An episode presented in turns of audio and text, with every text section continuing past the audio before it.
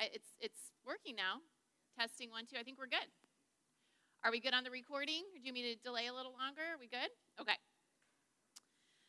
All righty. So, yeah, chapters one through four today.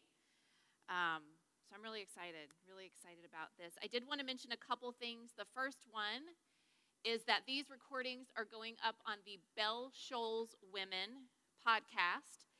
And so, you can, any podcast app, whether it's your Apple podcast or if you're a Google, like smartphone person, um, Spotify, you should be able to just type in the search box Bell Shoals Women, and the podcast will come up. It's like a pretty green color. It has a white headphones, and it says Bell Shoals Women. That's a little picture you'll see. Click on that, and um, Amy's putting those up each week.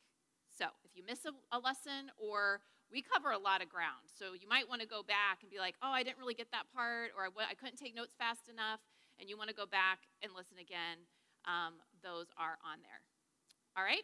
So that's one thing I wanted to tell you about.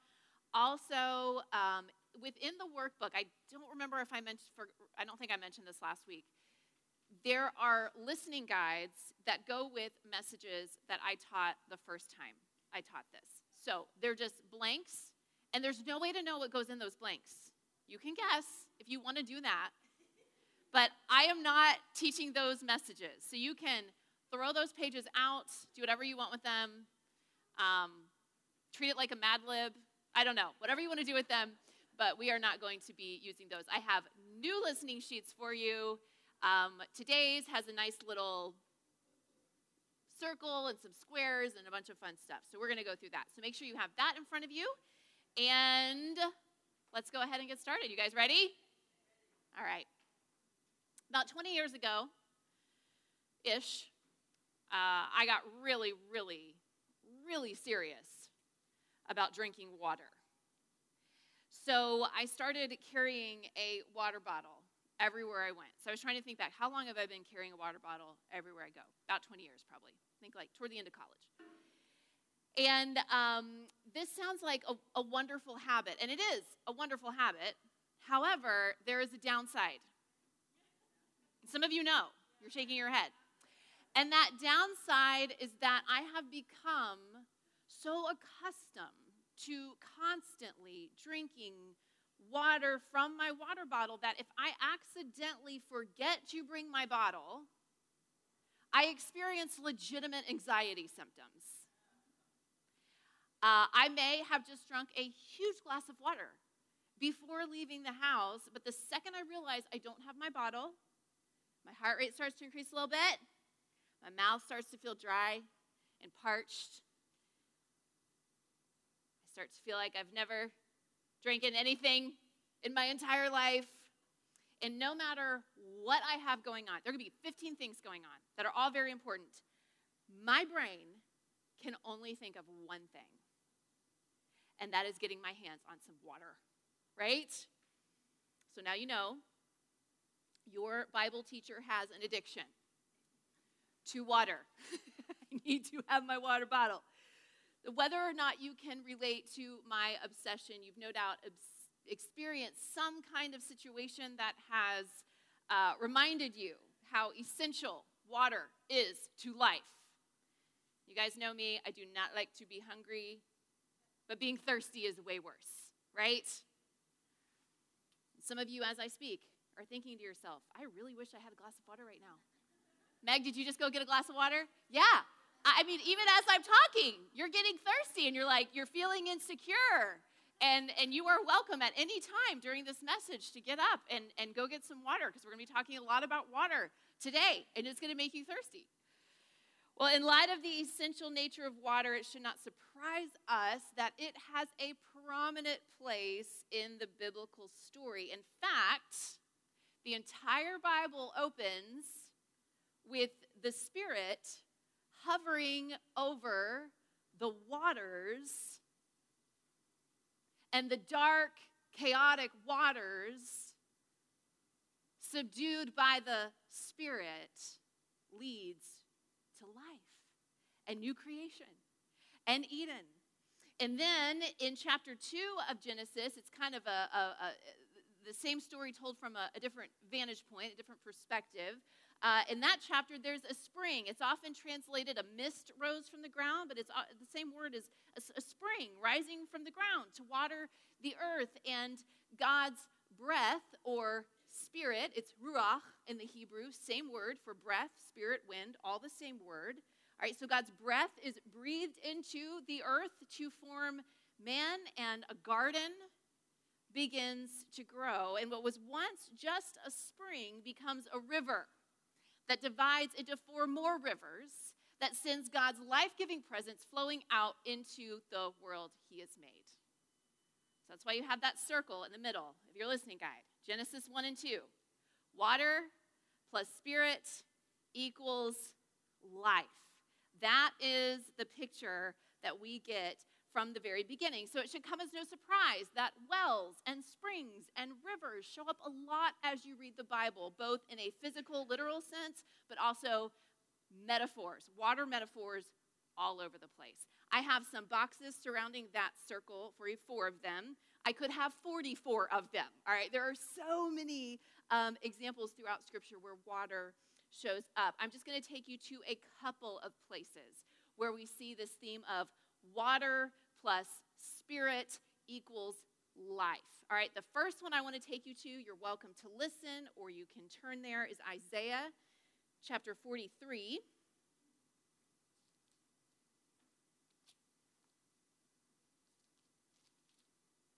For those of you that uh, studied Isaiah with us last semester, we're going to see so many connections between Isaiah and, and the book of John.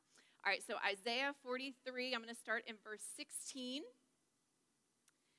says, This is what the Lord says, who makes a way in the sea and a path through raging water, who brings out the chariot and horse, the army and the mighty one together. They lie down, do they do not rise again? They are extinguished, put out like a wick. Talking there about the Egyptians, right? The Israelites walked through the Red Sea on dry ground, and then it came up over the Egyptians. Verse 18 Do not remember the past events, pay no attention to the things of old. Look, I am about to do something new.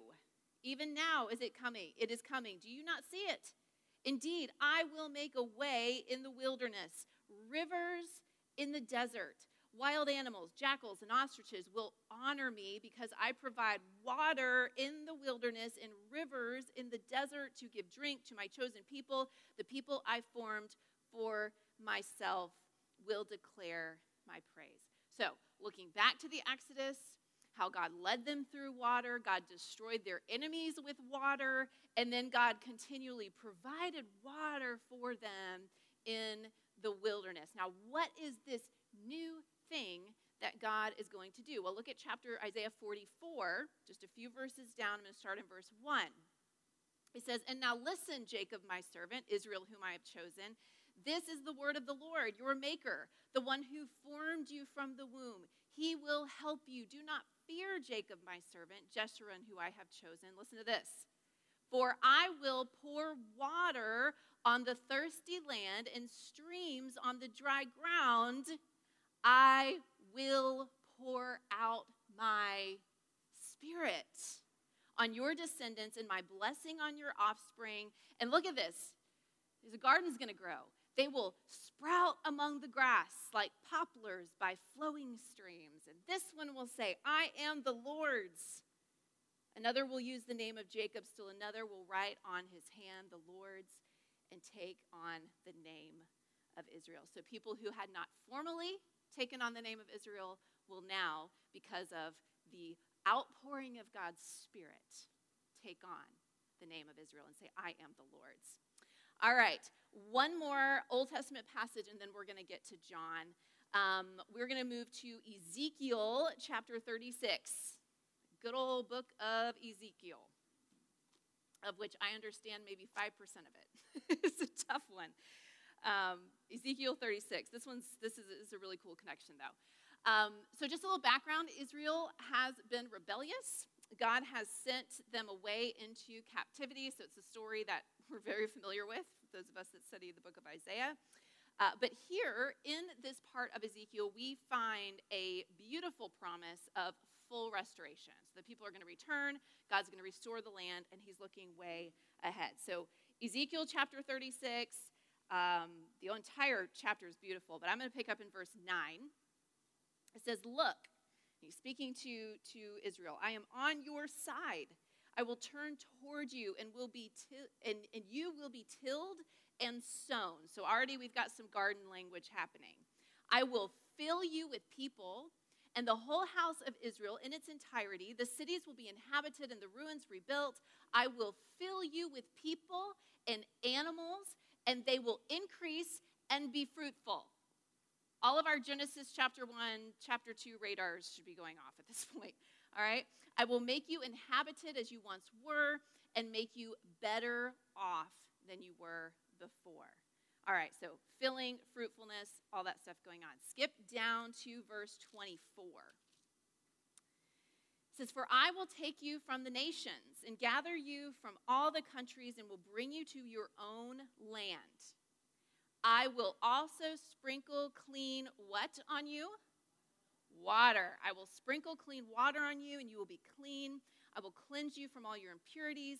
I will give you a new heart and put a new spirit within you. I will remove your heart of stone and give you a heart of flesh. I will place my spirit within you and cause you to follow my statutes and carefully observe my ordinances. You will live in the land that I gave your ancestors. You will be my people. I will be your God.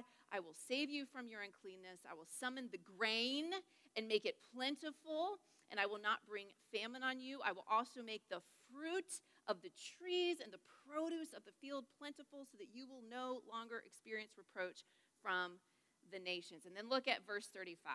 Just in case we weren't catching on, says, They will say, This land that was desolate has become like the Garden of Eden. So we've got water and spirit, and now we have a new Eden. Are You're seeing the connections. All right. Now, uh, chapter 37 uh, is where we have the valley full of dry bones, which represents Israel in her current state of rebellion. For those of you who are familiar with this vision, what happens to those dry bones? They come alive, right? They, they come alive. Um, and, and, and we see again here, look at verse 14 yeah, verse 14. This is after the, the dry bones have become like people again. He says, I will put my spirit in you, and you will live, and I will settle you in your own land. Then you will know that I am the Lord. I have spoken, and I will do it. So here again, we see water plus spirit plus life is leading to new creation. All right, later in chapter 47, skip over just a few pages of Ezekiel, chapter 47. So, this is a really interesting vision. Um, Ezekiel sees a vision of the temple uh, that is gushing water.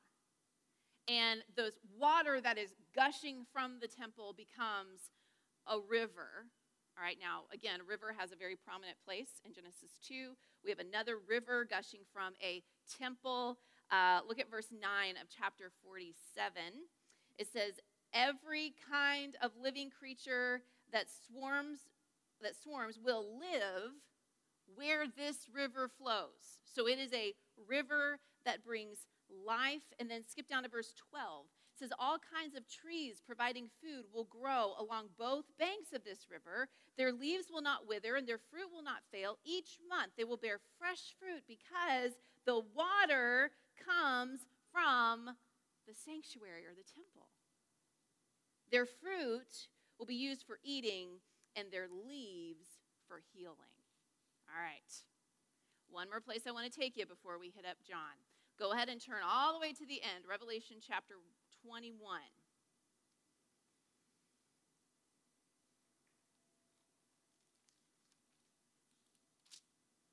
If you haven't noticed, chasing down themes throughout the whole Bible has become my new favorite thing to do. I didn't do that 10 years ago when I first, when I first taught the book of John. Uh, this is super fun. All right, so Revelation 21, I'm going to read a little part of verse 1 just to give you context. It says, Then I saw the new heaven and the new earth. So this is the eternal state, the very end, which is the very beginning, actually. Um, and then skip down to verse 22 of chapter 21. It says, I did not see a temple in this new heaven and new earth because the Lord God, the Almighty, and the Lamb are its temple. Now skip down to chapter 22, verse 1. Then he showed me the river of the water of life, clear as crystal, flowing from the throne of God and the Lamb. So you have no temple because the Almighty and the Lamb are the temple. And what is flowing from this new temple? A river. A river is flowing through, and it's down the middle of the city's main street. The tree of, life, tree of life was on each side of the river, bearing 12 kinds of fruit, producing its fruit every month. Hello, Ezekiel, right? The leaves of the tree are for the healing of the nations, and there will no longer be any curse. The Bible literally, I know, it literally begins and ends with living water. Isn't that so cool? And you can trace the theme throughout the whole storyline. And so we need to keep all of these passages in mind as we study the book of John because water's a big theme in the book of John. And do you think John had these Old Testament references in mind as he wrote? Absolutely, he did. Absolutely, he did. Um, and of course, many of his original audience would be really familiar with those texts. We typically are not. And so that's why I wanted to, to, to make sure we, we are aware of that theme that's going on. So here's my strategy today. Our main focus is going to be chapter 4. All right, Samaritan woman at the well. Um, I'm going to start, however, in chapter 1, and we're going to go really fast through chapters 1 through 3, and I'm going to highlight certain things that set us up for chapter 4. All right, so everything that takes place in chapters 1, 2, and 3 is this beautiful setup for us to really uh, be wowed by what takes place um, at the well in John chapter 4. So I'm going to read very fast. I am going to stop and explain very little, okay?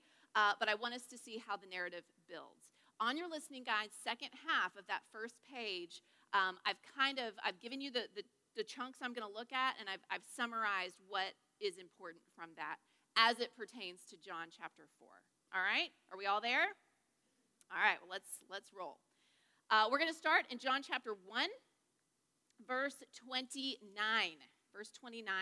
Uh, John the Baptist, he's got a key, he's a, he's a main player, especially in the first uh, part of the gospel. And he is speaking, or this is about him chapter 1, verse 29 of the book of John.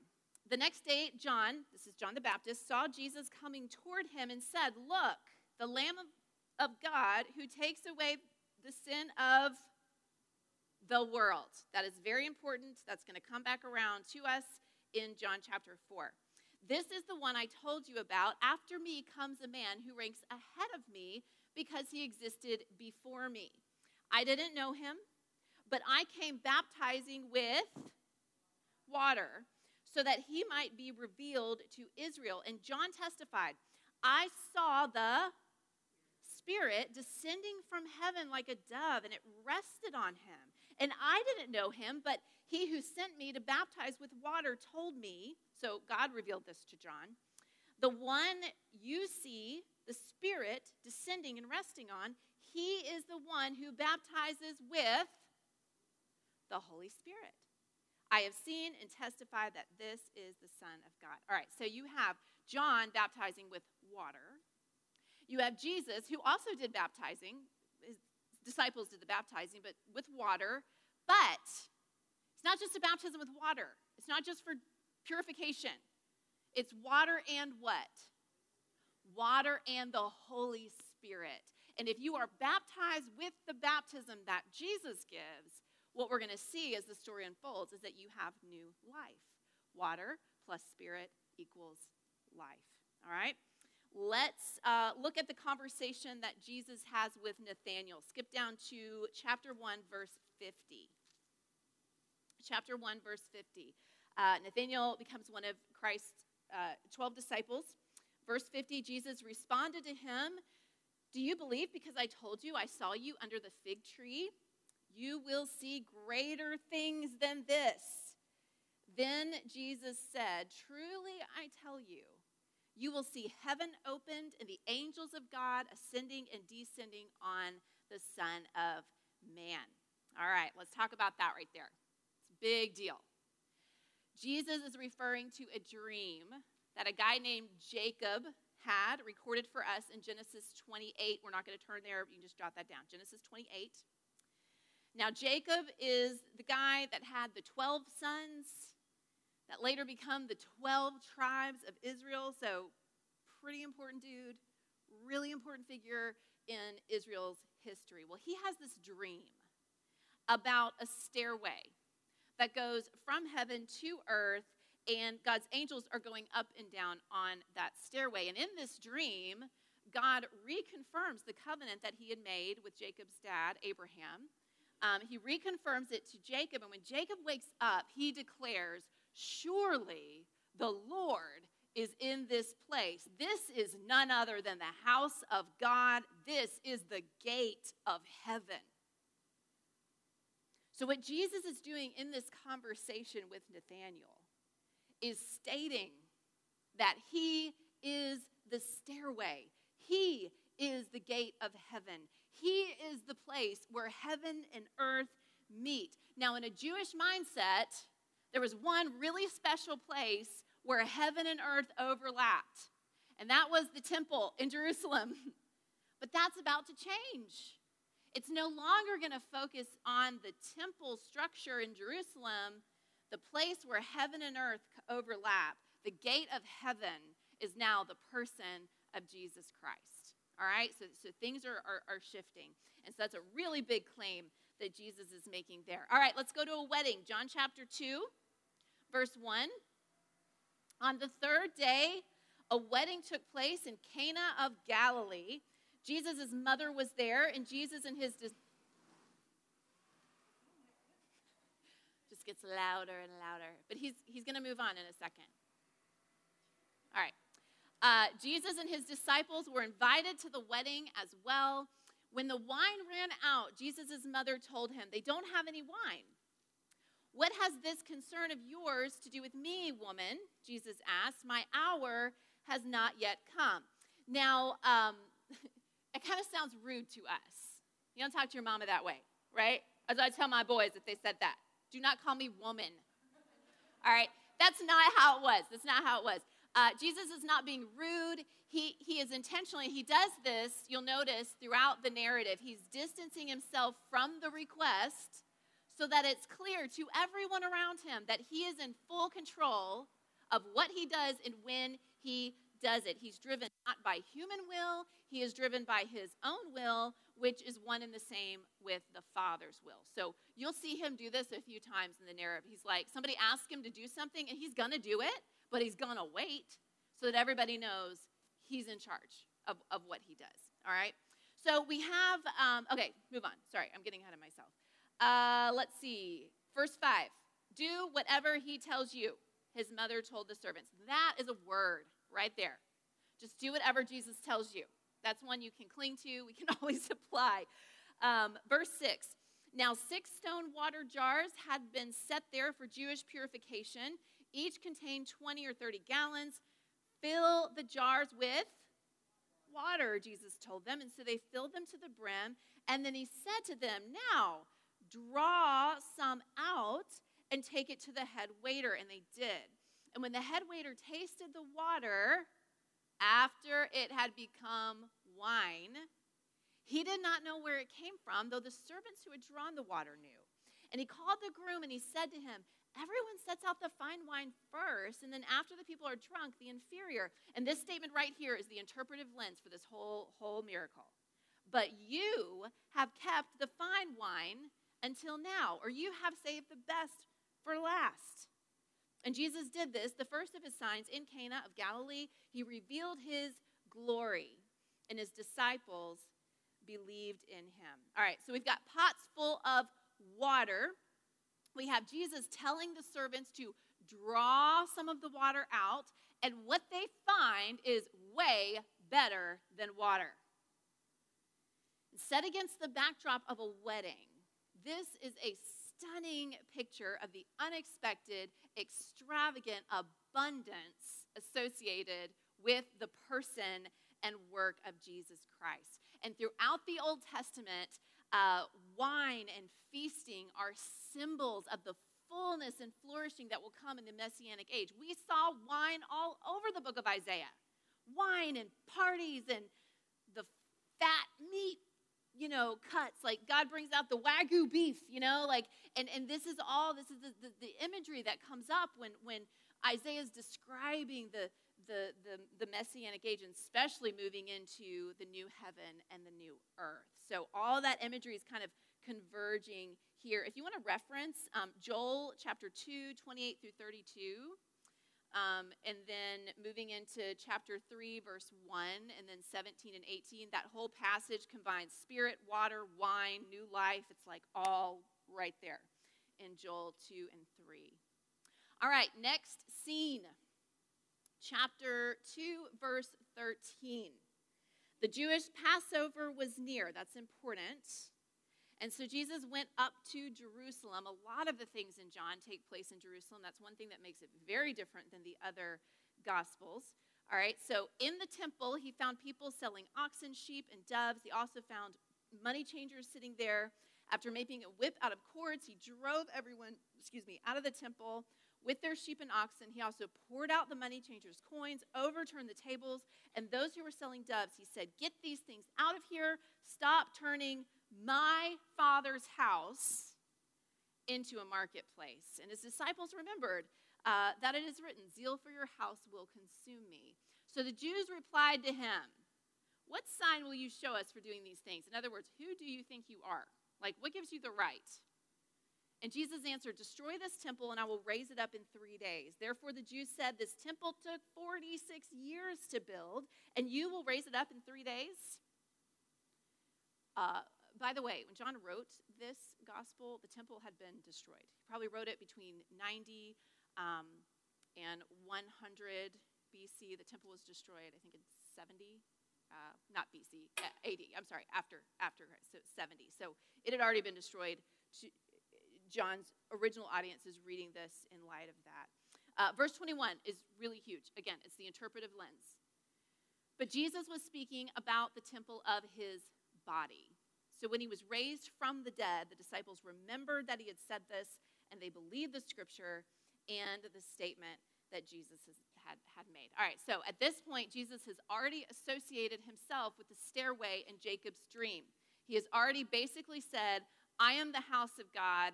I am the gate of heaven. I am the place where heaven and earth overlap. And so here, that is followed up with this explicit statement that the resurrected Jesus is the new temple. And what that is going to come into play big time in the conversation that Jesus has with the woman at the well. All right? Moving on to Jesus and Nicodemus.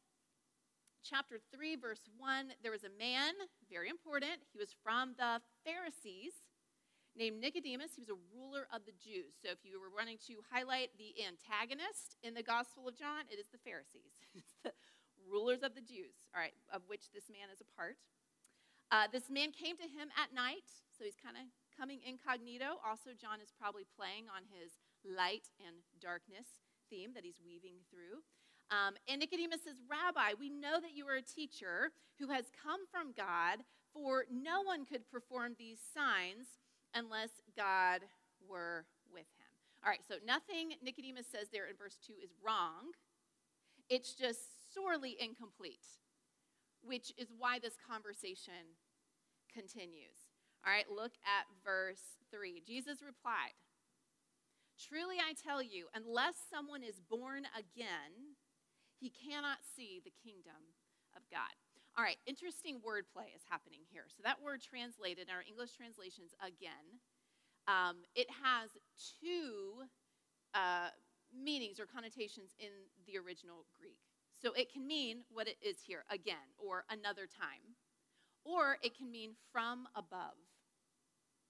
So think about it. Jesus is Jesus is meaning born again, born from above. Nicodemus is hearing born again, born another time. All right? So this is why he says in verse 4, how can anyone be born when he is old? Nicodemus asked him. Can he enter his mother's womb a second time and be born? This is a ridiculous idea. And Jesus answered, verse 5 Truly I tell you, unless someone is born of water and spirit, he cannot enter the kingdom of God. Now skip down to verse 14. Just as Moses was lifted up the snake lifted up the snake in the wilderness so the man must be son of man must be lifted up. What's he talking about there? What do you think? The cross. That's right. So that everyone who believes in him may have what? Eternal life for god loved the world in this way he gave his one and only son so that everyone who believes in him will not perish but have eternal life so here it is guys you have to be born of water plus spirit equals eternal life, new life. All right? So we see those things converging in that conversation as well. And of course, this whole conversation is an expansion of what we saw last week in chapter 1, verse 12, where it says, But to all who did receive him, he gave the right to be children of God. Those who believe in his name, not born of natural descent or of the will of the flesh or of the will of man, but born of God or born from above. Right? So same same concept that's being woven into. Uh, he's he's pulling that thread. He's pulling that thread all the way through to this conversation with Nicodemus. Next, we have another scene with John the Baptist. He keeps popping up. He keeps showing. It's beautiful. I love this chapter. I'm not going to or this part. I'm not going to focus on much of it. I just want you to look at verse 28. All right, so John the Baptist is speaking, and he says in chapter 3, verse 28, You yourselves can testify that I said, I am not the Messiah, but I've been sent ahead of him. He who has the bride is the groom, but the groom's friend, who stands by and listens for him, rejoices greatly at the groom's voice. So this joy of mine is complete. He must increase, but I must decrease. All I want to point out there is that John is identifying Jesus as the groom, and I'll tell you why that matters when we get to John chapter 4. Just kind of tuck that tuck that away. All right, last verse I want to point out before we get to chapter 4 is um, uh, chapter 3, verse 34. Says, For the one whom God sent, speaking of Jesus, speaks God's word, words, since he gives the Spirit, and how much of the Spirit does he give? Without measure. It's abundant, it's overflowing, kind of like a wellspring of water, sort of. That's the picture I get, right? Okay, so that's the setup. And those are a lot of different threads that John's going to pull into uh, this beautiful narrative that we have in John chapter 4. So, we are now officially starting uh, the, the, the, main, the main part where, where I really wanted to, wanted to get. All right, chapter 4, verse 1. Jesus and the Samaritan woman. It says, When Jesus learned that the Pharisees had heard he was making and baptizing more disciples than John, though Jesus himself was not baptizing, technically, it was his disciples who were doing it, he left Judea and he went in, he went to Galilee. So there's a little conflict with the Pharisees. His hour has not yet come, it's not time. So he, he, he kind of gets out of the way. He, uh, let's see, verse 4. He had to travel through Samaria. All right, so let's talk about that for a minute. Now, on the surface, the reason he had to travel through Samaria was because it was the shortest route to get to where he wanted to go. Just look at a map, it makes sense. He had to travel through Samaria. Were there other roads? Yes, but that's the most practical answer. Of course, we know, because we've read the story, that he had to go through Samaria because he knew that there was a very important encounter with a woman at a well awaiting him there. Jesus is on a mission to demonstrate that the salvation he brings is not for a privileged few among the Israelites. It's for the whole world.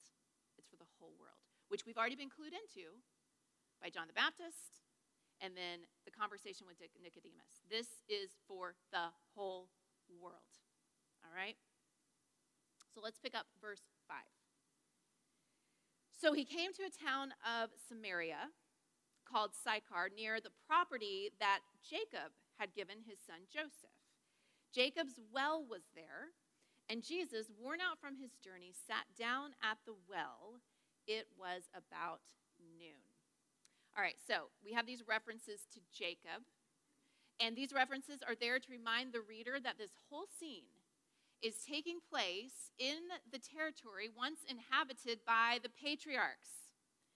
And this is also going to help us understand why Jacob enters the conversation a little bit later. Now, a lot has been written and preached about why this woman came to the well at noon. And honestly, it is anybody's guess. Uh, was she a social outcast and thus determined to avoid the busy crowds that came in the morning? Perhaps she was. We just don't know. What we do know for sure is that according to Genesis 29 7, Jacob encountered Rachel at a well in the middle of the day. So people go to, I guess, um, dating apps, or they go to bars, or they go to all kinds of places to like find find a man, find a woman. Back then, wells wells were the thing, all right? At least, at least from the standpoint of very significant matchmaking that took place in the Bible, all right? So Jacob and Rachel met at a well around noon. Now, do you think maybe John wants us to connect those two stories? I have a hunch he does, but stay tuned. We're going to get to that. All right, let's pick up in verse 7 a woman of Samaria came to draw water. Give me a drink, Jesus said to her. I like to think he said, Please, please give me a drink. because his disciples had gone into town to buy food. Have a feeling he sent them away. Verse 9 How is it that you, a Jew, ask for a drink from me, a Samaritan woman? She asked him, for Jews do not associate with Samaritans. All right, so this is where the narrator makes sure we know the racial tension that was going on. Uh, we are explicitly introduced to the racial barrier that makes this meetup extremely surprising, and no one is more surprised than the woman herself. Uh, the Samaritans do share a common ancestry with the Jews, but that is where the sharing stops. That is all they share. Uh, for many different reasons that I do not have the time to go into here, they were intensely despised by the Jews. The fact that she was a woman made it even more unlikely that someone like Jesus would risk initiating a conversation with her. There would be a lot of stigma around that. Um, and so there is not only a racial barrier at play, there is a gender barrier at play as well. All right?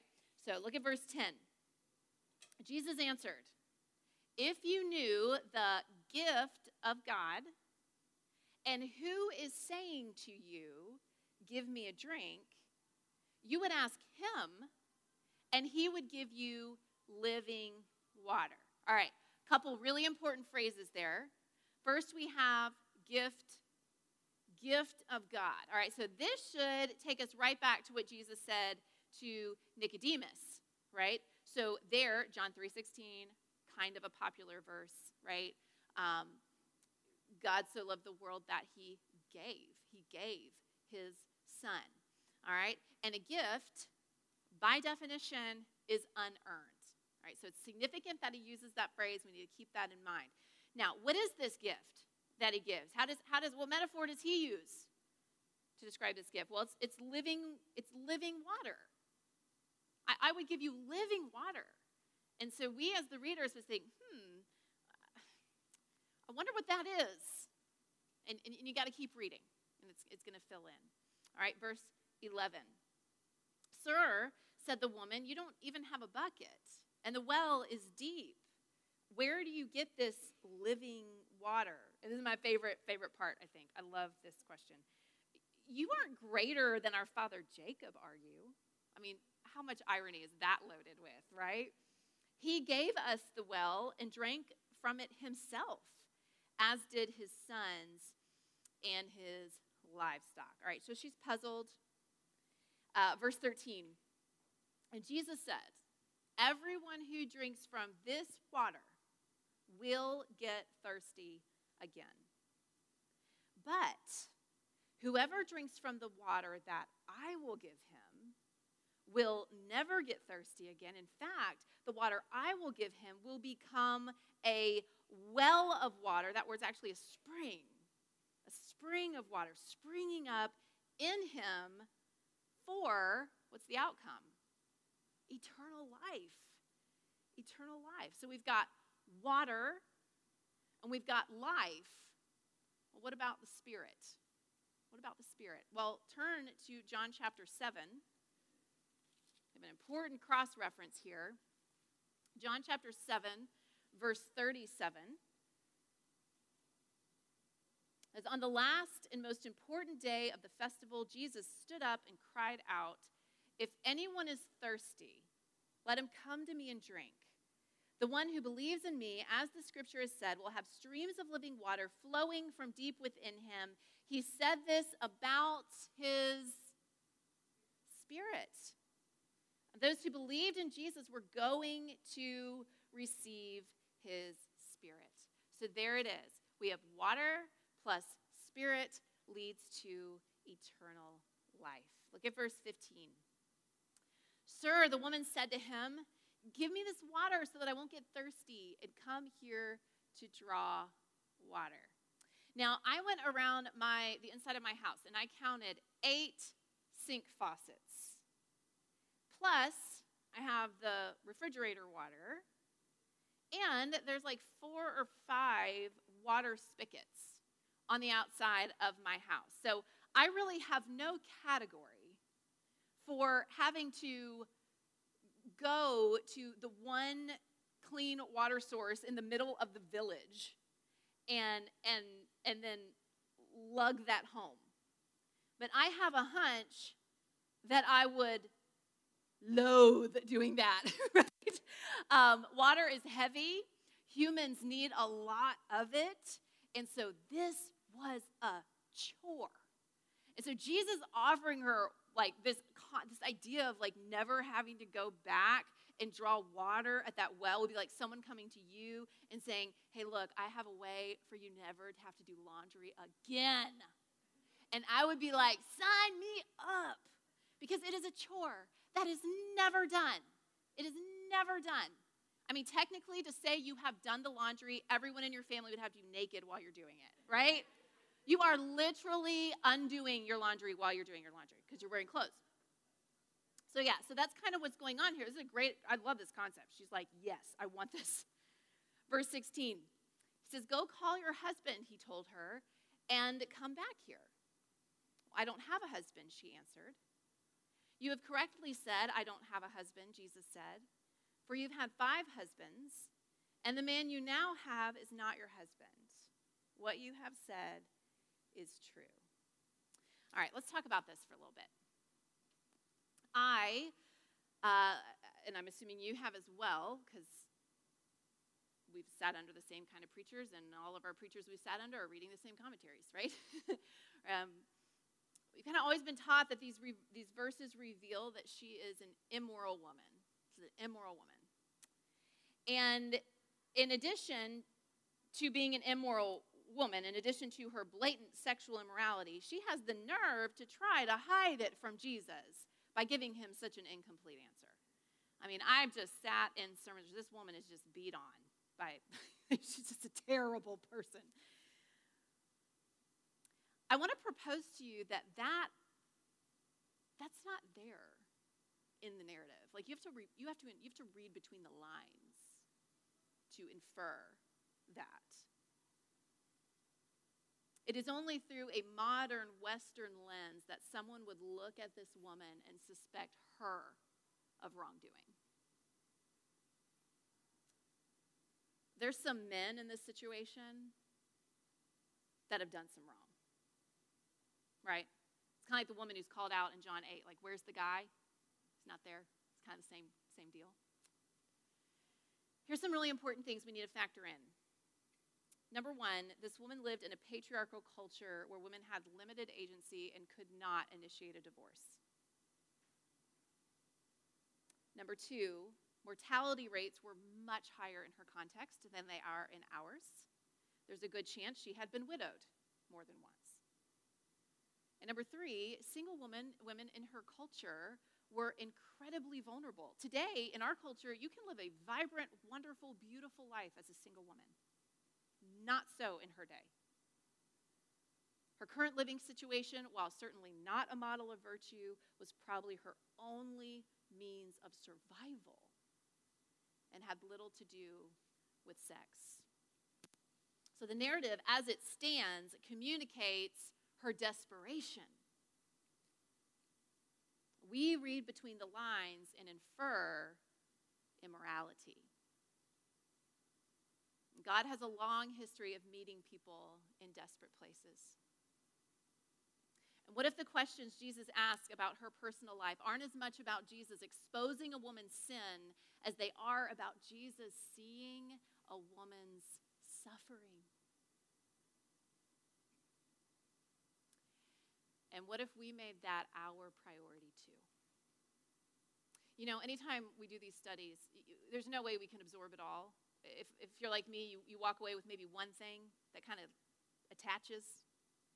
Um, this is the one thing that's attached for me, this, this, this idea, because I am. Um, I don't know. I, I, part of just kind of who I am and how I've been taught is like just this, this like when you when you're dealing with people, you know, you, you got to get to the sin. You got to get to the sin. Got to deal with the sin. And we do, we do, at some point, have to deal with the sin. But first, we have to see and love the person, the, the whole entire person. And I think that's what Jesus is doing here.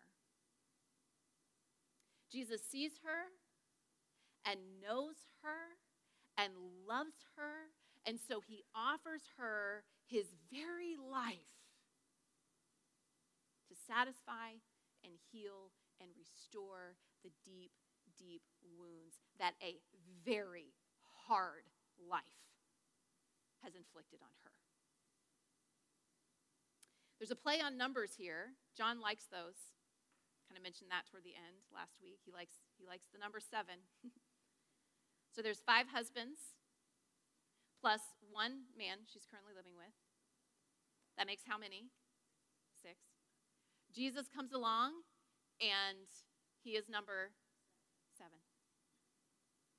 So after all she's endured, the perfect man has come, not to abuse her, not to leave her, but to rescue her and to love her and give her living water that is going to satisfy the very depths of her soul.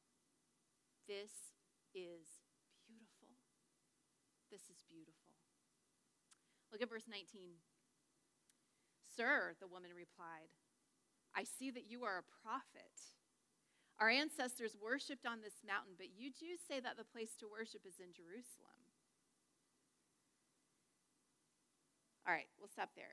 Uh, again, we've all heard the same sermons. We've all been told that she's trying to change the subject. She doesn't want Jesus talking about all of her awful sin that she's done.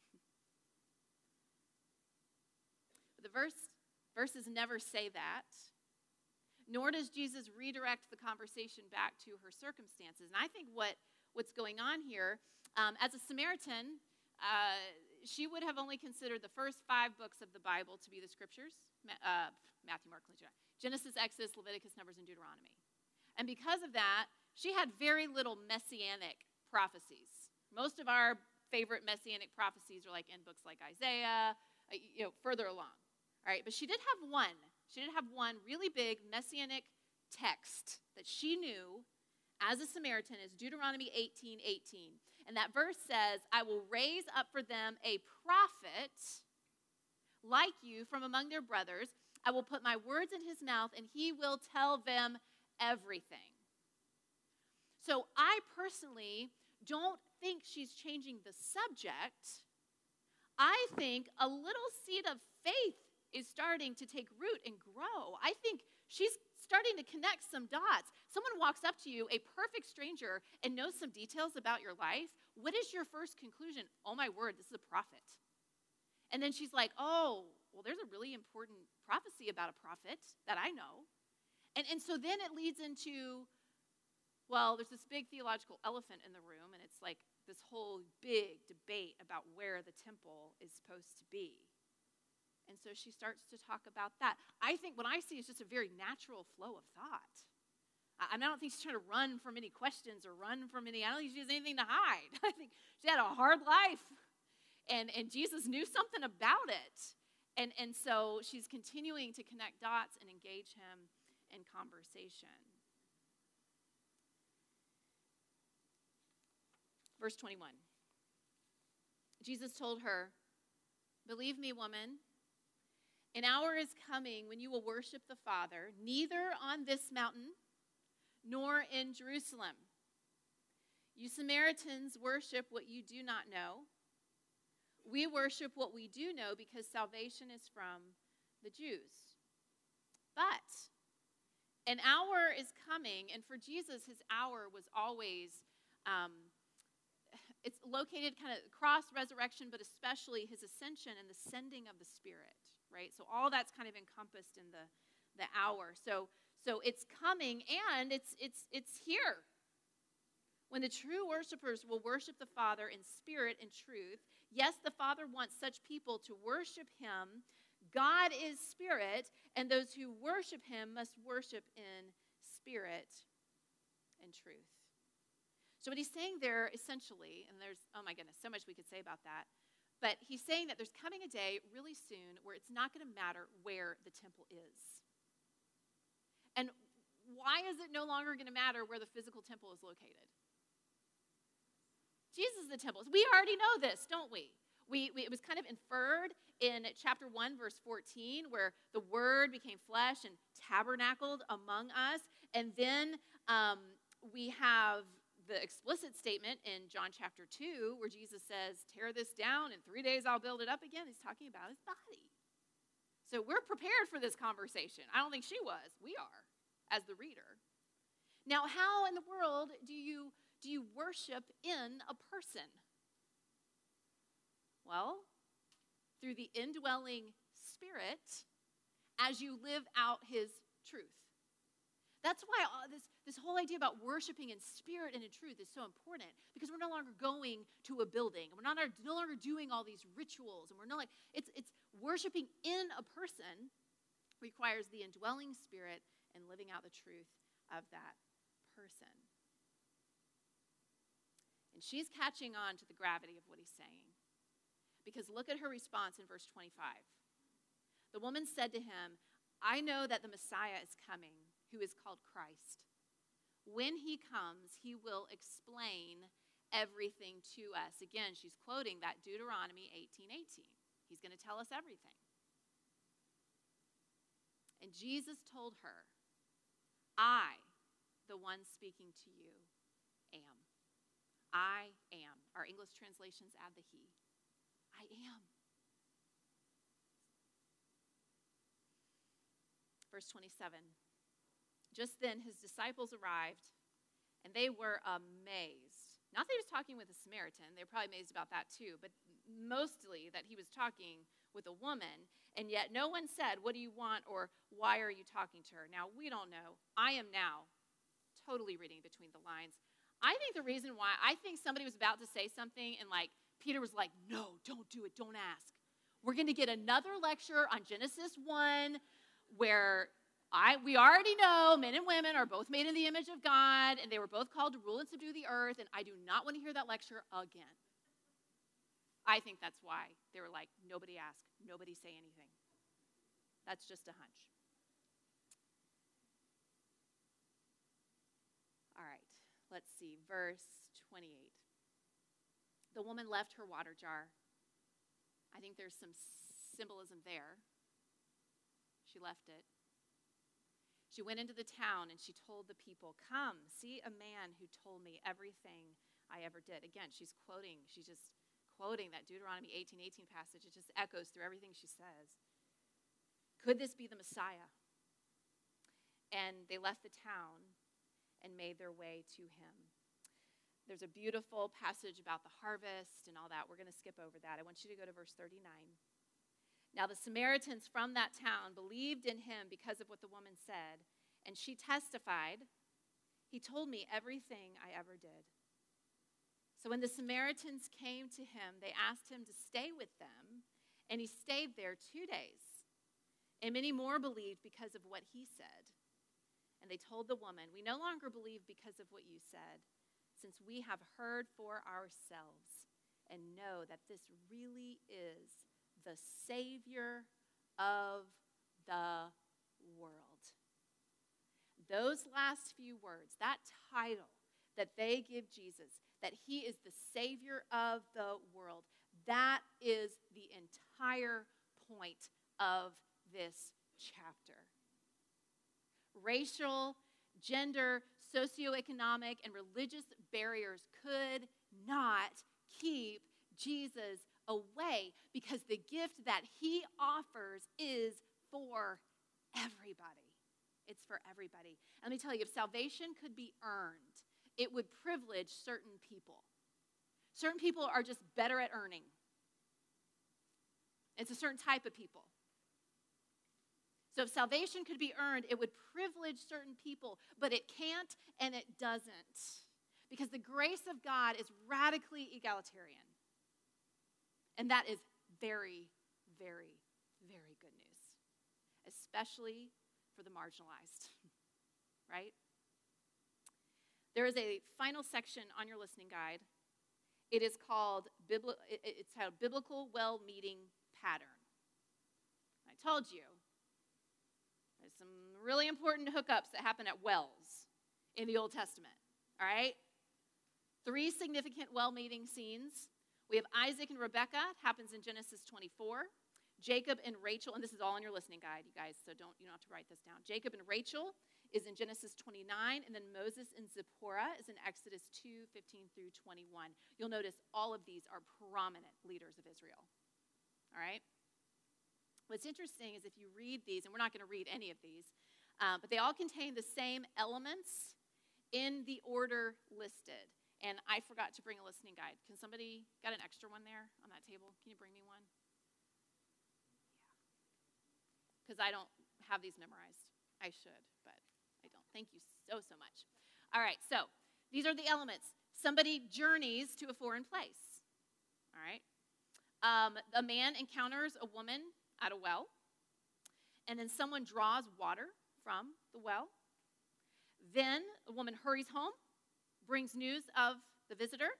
After that, there's a scene of hospitality where the visitor stays with the woman's family. There's always a mention of food, mention of a meal.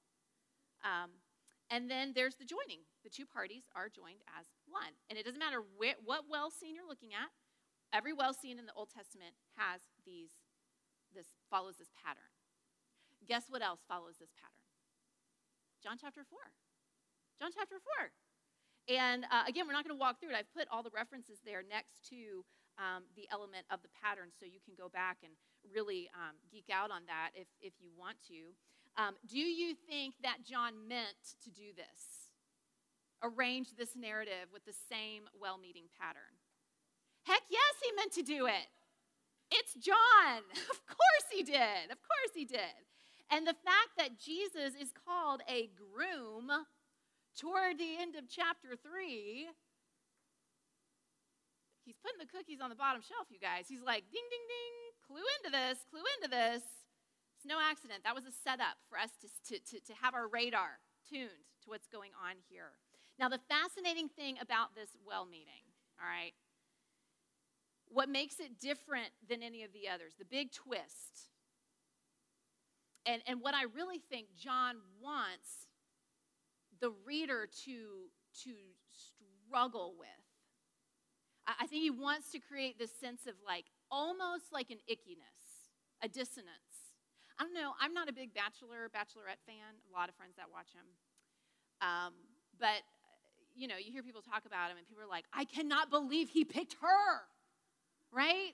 People are always like, oh, I can't believe. You know, you get to the end and you like, you have your favorite and then you never like the other girl at all right? You're either you're all in for this one and you can't stand that. And then, so there, there's like a di- dissonance. And i think that's the kind of the feeling that john's wanting to generate here like wrong girl.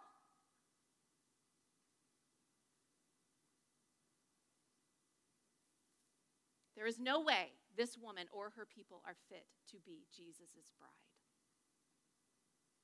And yet, that is exactly who he pursues. Exactly who he pursues. He had to go through Samaria. Why? Because he really is the Savior, not just of Israel, but of the entire world. The entire world. Isn't that just beautiful? I'd, I'd never seen that before, ever. And, and just kind of ra- came across that this week in my studies, and I thought, man, like what I told you last week. I mean, the book of John, like you can get a lot out of it just doing the snorkel thing. But, but you put on that scuba gear, you just go as deep as you want. You, there's you will never find the bottom. You will never find the bottom. And I just think that is a beautiful, beautiful part of what John has woven in to this narrative.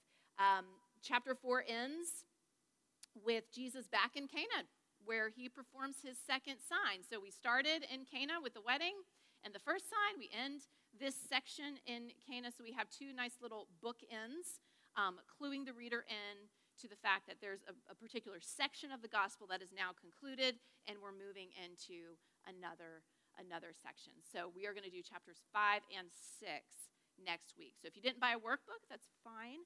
Um, just read and reread and reread and reread chapters five and 6.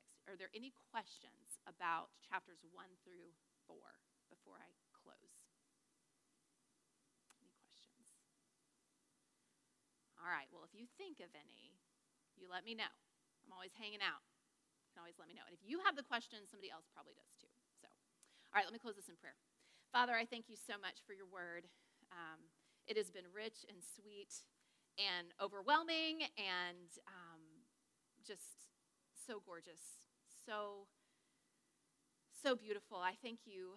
Um, I thank you that, that grace is for everyone, the gospel is for everyone, salvation is for everyone.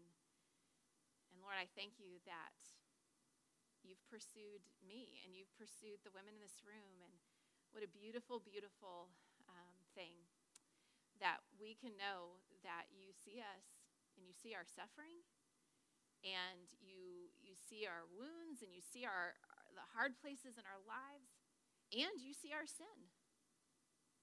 And and yet you still lean in and you still pursue and you still love and you still call us to yourself. And so god i just thank you for this picture of grace for these portraits of our savior. And i pray that they would serve to ignite a deeper affection and a deeper longing to walk in obedience uh, to, to worship in spirit and in truth this one who we claim to follow and to love and who we have committed our lives to. Uh, may we walk worthy of this beautiful, beautiful Savior. In Jesus' name, amen. All right.